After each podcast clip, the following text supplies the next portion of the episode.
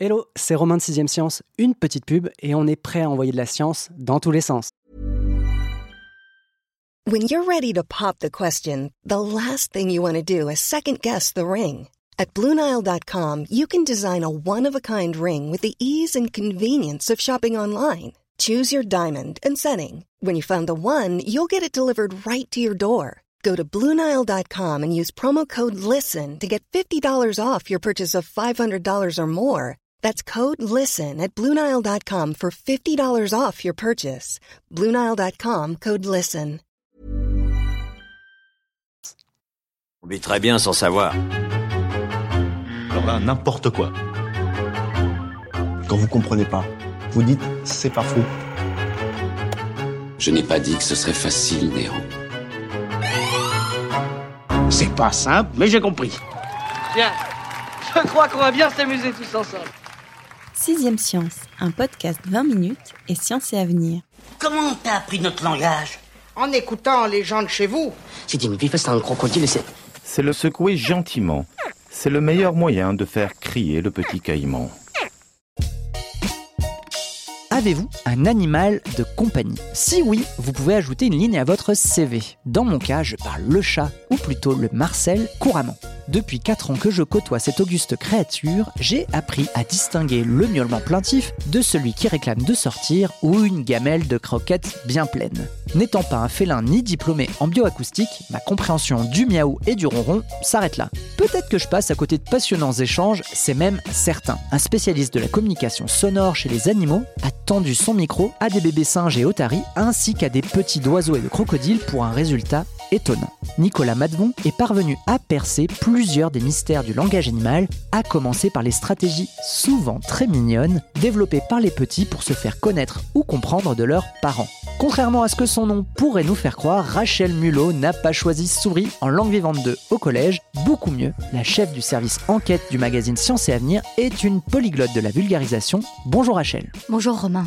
Tu ouvres ton dossier sur le récit d'une expérience pour le moins atypique. Des bioacousticiens ont exposé des femelles crocodiles à des pleurs de bébés humains. Une fois qu'on a dit ça, la première question qui vient, c'est forcément pourquoi? Pourquoi cette expérience euh, assez étonnante? En fait, les chercheurs ont voulu savoir si les femelles crocodiles étaient sensibles aux pleurs et aux cris des bébés humains. Et la réponse, elle est assez étonnante, c'est que quand vous mettez un haut-parleur dans un bassin de crocodile et que vous diffusez des cris, des pleurs, des sons de détresse, eh bien les crocodiles sont intéressés, mais plus particulièrement encore les femelles crocodiles.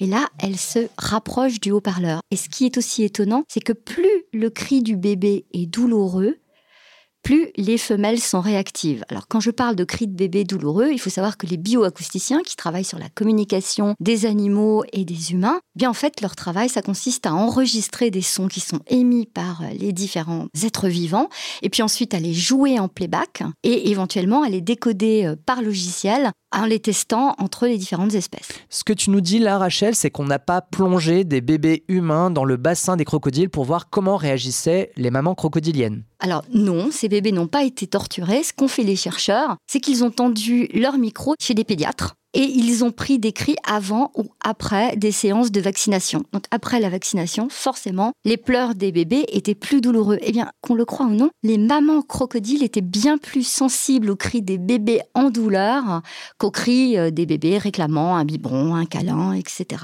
Et est-ce qu'on leur a fait écouter autre chose? Alors, Je parle pas de discours politiques, mais ça peut être des cris de colère, par exemple. Alors les cris de colère, je sais qu'ils ont été testés chez des chimpanzés et des bonobos, mais pour le moment, oui, il y a eu probablement des pleurs et des cris de colère, mais ce sont principalement les cris de douleur qui ont été testés. La conclusion, euh, elle est un peu expéditive, mais est-ce qu'on peut se dire que euh, les reptiles, et en l'occurrence là les crocodiles, sont en mesure de comprendre les émotions, quand elles sont exprimées avec un peu d'envie, un peu de véhémence, d'autres espèces que la leur? C'est le cas effectivement de ces femelles crocodiliennes, mais il y a quelques raisons à ça. C'est qu'il y a finalement dans les pleurs, euh, dans les pleurs de nombreuses espèces, quelque chose qui appartient au langage universel.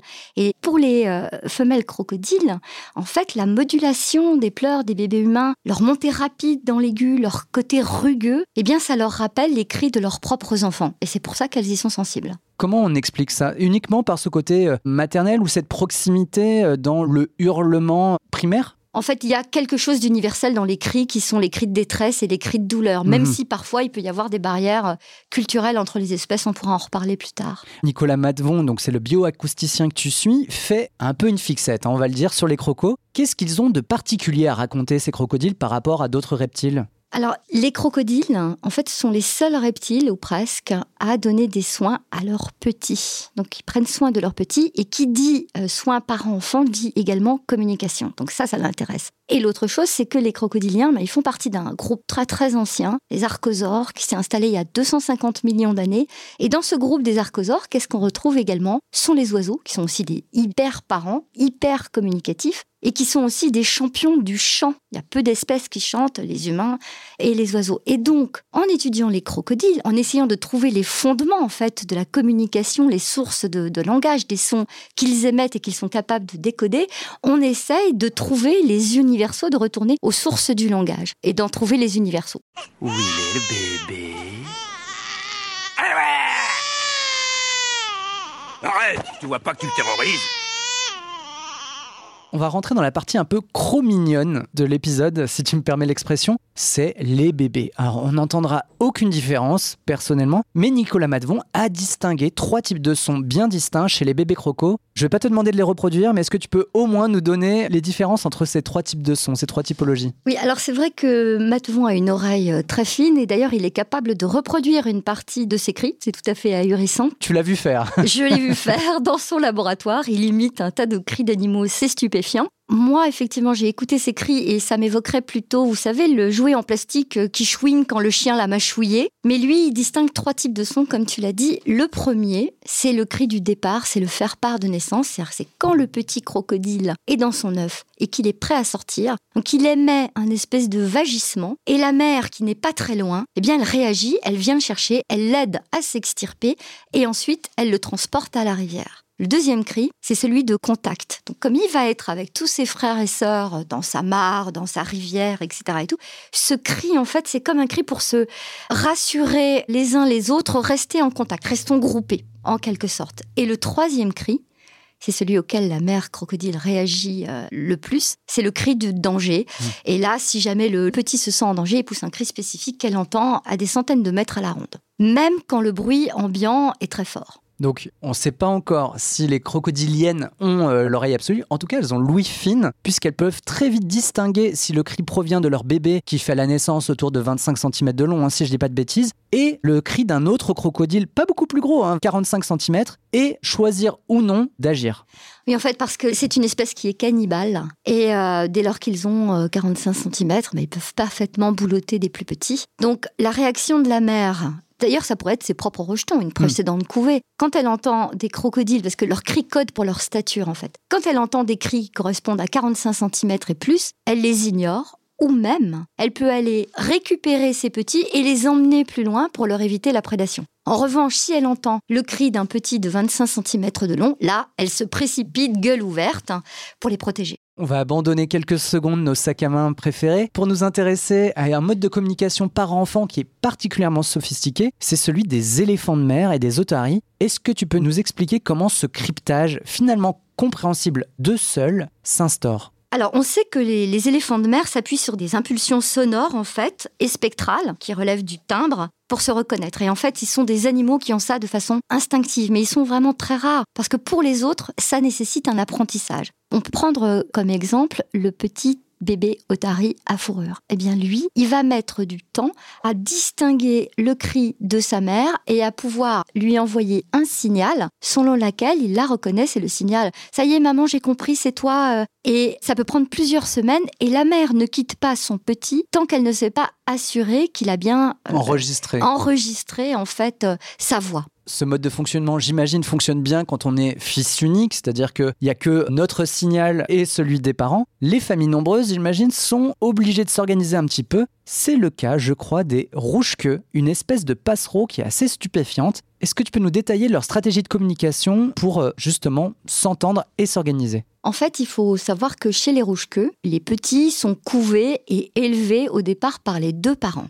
Mais au moment de l'envol, c'est-à-dire quand ils commencent à volter, etc., et à quitter le nid, les parents se partagent la couvée. Allez, trois pour le père, deux pour la mère. Les petits vont pas très loin, ils sont sur des toits et les parents vont devoir nourrir ceux dont ils ont euh, finalement hérité de la charge. Et c'est là que c'est intéressant, c'est que finalement, les petits rouges que dont ils ont la charge envoient aux parents qui doivent s'occuper d'eux, aux parents nourriciers, un signal qui dit oui, oui, je suis bien, t'es protégé, je suis bien un des petits que tu dois nourrir, ce qui évite aux parents nourriciers de se disperser et d'aller nourrir un autre enfant. C'est un peu les équipes dans Colanta, quoi. C'est en gros, t'as les rouges et les bleus euh, pour qu'ils soient bien reconnus par les parents. C'est une répartition plus paritaire, en tout cas, c'est pour éviter euh, l'épuisement mental. Comme tu viens de le décrire, les petits peuvent crier pour être reconnus de leurs parents, mais ils peuvent aussi crier pour s'organiser entre eux, se répartir la nourriture ou réclamer même un peu de rab en concert. Quelles espèces sont concernées par ces stratégies?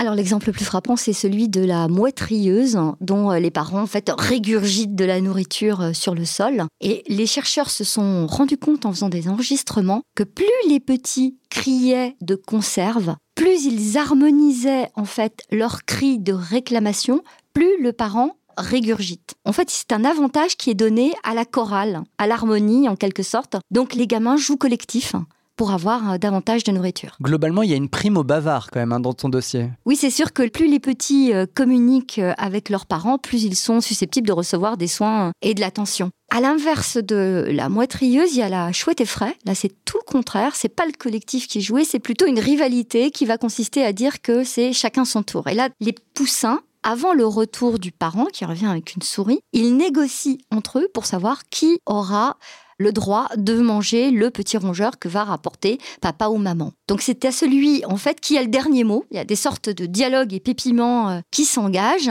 et celui qui a fini par convaincre tout le monde, c'est pas forcément celui qui parle le plus fort, c'est celui Tu m'as vu Oui, je t'ai vu venir. C'est pas forcément celui qui parle le plus fort, c'est comme une une sorte de négociation, peut-être aussi qu'il n'a pas eu de choses avant. On ne sait pas très bien ce qu'ils se disent, mais on sait que celui qui réussit à placer finalement le dernier mot est celui qui mangera la souris. Je veux ce bébé, il me le faut, Diego. Je le retrouverai. Tu as intérêt, à moins que tu n'aies envie que je te mange à sa place. On rentre dans un registre qui est limite celui de la guerre, c'est le recours à un langage crypté qui peut être particulièrement adapté lorsqu'il y a de la compétition et des oreilles indiscrètes aux alentours. Le mérion superbe, alors j'adore hein, ce nom d'espèce, c'est encore un oiseau. Ces petits sont passés maîtres dans l'art de s'exprimer dans un registre qui n'est compréhensible que de eux seuls. Est-ce que tu peux nous expliquer ça? De seuls et de leurs parents surtout. Mm. En fait, ils envoient un son codé qui consiste à leur dire je ne suis pas un parasite. Et pourquoi c'est important? C'est parce que le mérion superbe est sans arrêt en fait visité par le coucou qui pond euh, ses œufs dans son nid, voire expulse quelques petits euh, bébés mérions pour que ses enfants soient nourris par les malheureux mérions. Et donc, au cours de l'évolution, les parents mérions superbes ont développé une stratégie pour se protéger. Et donc, en fait, pendant la couvée, ils chantent et ils utilisent dans ce chant une sorte de phrase codée que les petits vont intégrer alors qu'ils sont dans l'œuf. Et une fois qu'ils sont sortis, eh bien, ils vont l'utiliser et de sorte que le coucou qui va être né parmi la couvée, lui, ne sera pas nourri parce qu'il n'aura pas eu le bon code. Maintenant, comme c'est une, comme tu le disais, une sorte de guerre, une sorte de compétition, les chercheurs se sont rendus compte que euh, le coucou avait développé une stratégie pour contourner en fait la parade des mérions à son tour. Et donc les parents coucou, semble-t-il, épient les parents mérions, reproduisent les sons et ils les donnent eux-mêmes à leurs propres petits. On se croirait en pleine Seconde Guerre mondiale autour du langage crypté, quoi. Voilà. Et nos petits humains, on, finalement, on les a pas évoqués depuis le début de l'émission. Quelle capacité avons-nous, hommes et femmes, à distinguer les cris de nos petits et les messages que ces cris peuvent convoyer? Alors Nicolas Matevon a lancé un grand nombre d'expériences avec l'hôpital de Saint-Étienne. Lui, il est à l'université Jean Monnet à Saint-Étienne. Et il s'est intéressé euh, notamment aux parents, bon, effectivement, hommes ou femmes, qui s'inquiètent de savoir s'ils sont capables de détecter les cris de douleur, les cris de faim ou les cris de détresse de leurs enfants. Et il s'est rendu compte que hommes comme femmes étaient parfaitement capables de distinguer ces cris après un petit apprentissage. Il a même fait mieux, il a imaginé une expérience au cours duquel il a demandé à des gens qui n'étaient pas des parents d'adopter un bébé virtuel, un bébé avec des sons, c'est-à-dire voilà, donc ça c'est le cri de votre bébé, il leur faisait écouter une dizaine de sons et il leur disait bah, celui-ci c'est celui de votre bébé. Eh bien, les parents virtuels, après un court temps d'apprentissage, étaient parfaitement capables de repérer lequel était leur bébé parmi les, dizaines de, de qui hurlaient. pleurs, de cris euh, qui étaient enregistrés. Et ça, indistinctement du sexe. Donc c'est très important de savoir que les femmes comme les hommes ont la même oreille et sont capables de distinguer les cris euh, de leurs petits. Et à quel point on peut faire confiance à notre oreille? On sait tous qu'on a des biais. Est-ce que notre oreille aussi en a? Oui, notre oreille a des biais euh, culturels et le sexisme en est un. C'est ce qu'ont montré les travaux de Nicolas Matevon et de ses équipes. Par exemple, les bébés filles ne font pas de cris plus aigus que les bébés garçons. C'est très mélangé, ça peut varier selon les individus. Mais si vous faites écouter des cris aigus à des adultes, en fait, ils vont avoir tendance à penser que les cris les plus aigus sont forcément ceux de filles. Comme quoi, effectivement, les clichés sexistes ont, ont la.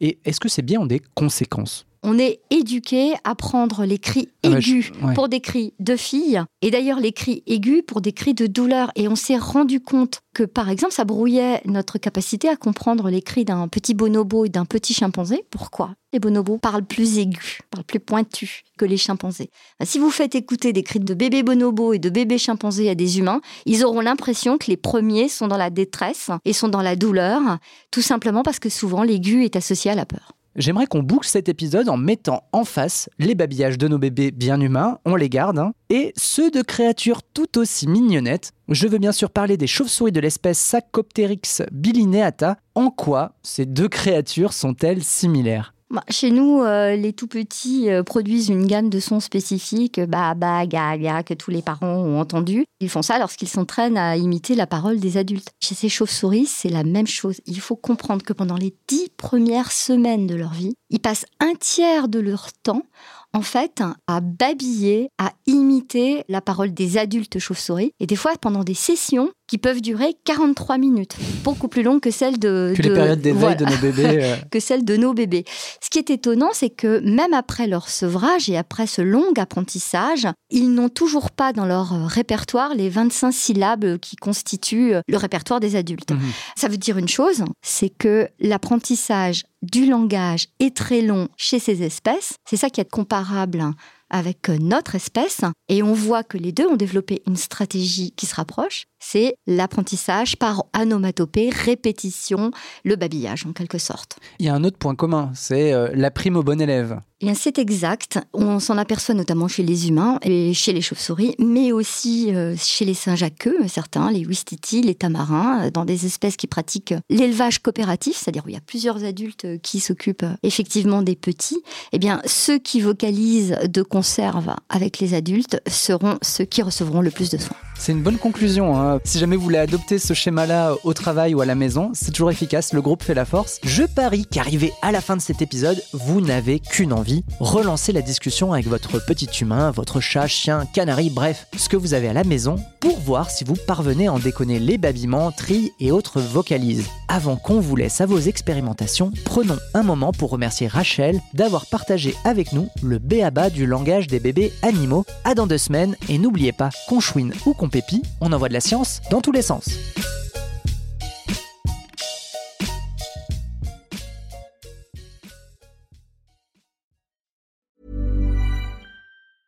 Even when we're on a budget, we still deserve nice things.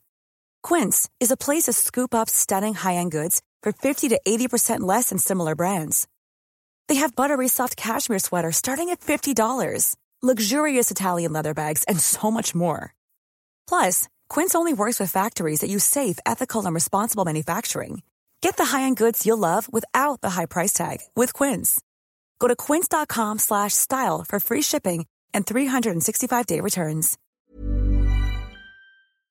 On ne va pas se quitter comme ça. Vous avez aimé cet épisode? Sportif, généraliste, sexo ou scientifique, varié mais toujours bien informé. Découvrez les autres podcasts de la rédaction 20 minutes sur votre application d'écoute préférée ou directement sur podcast au pluriel.20minutes.fr.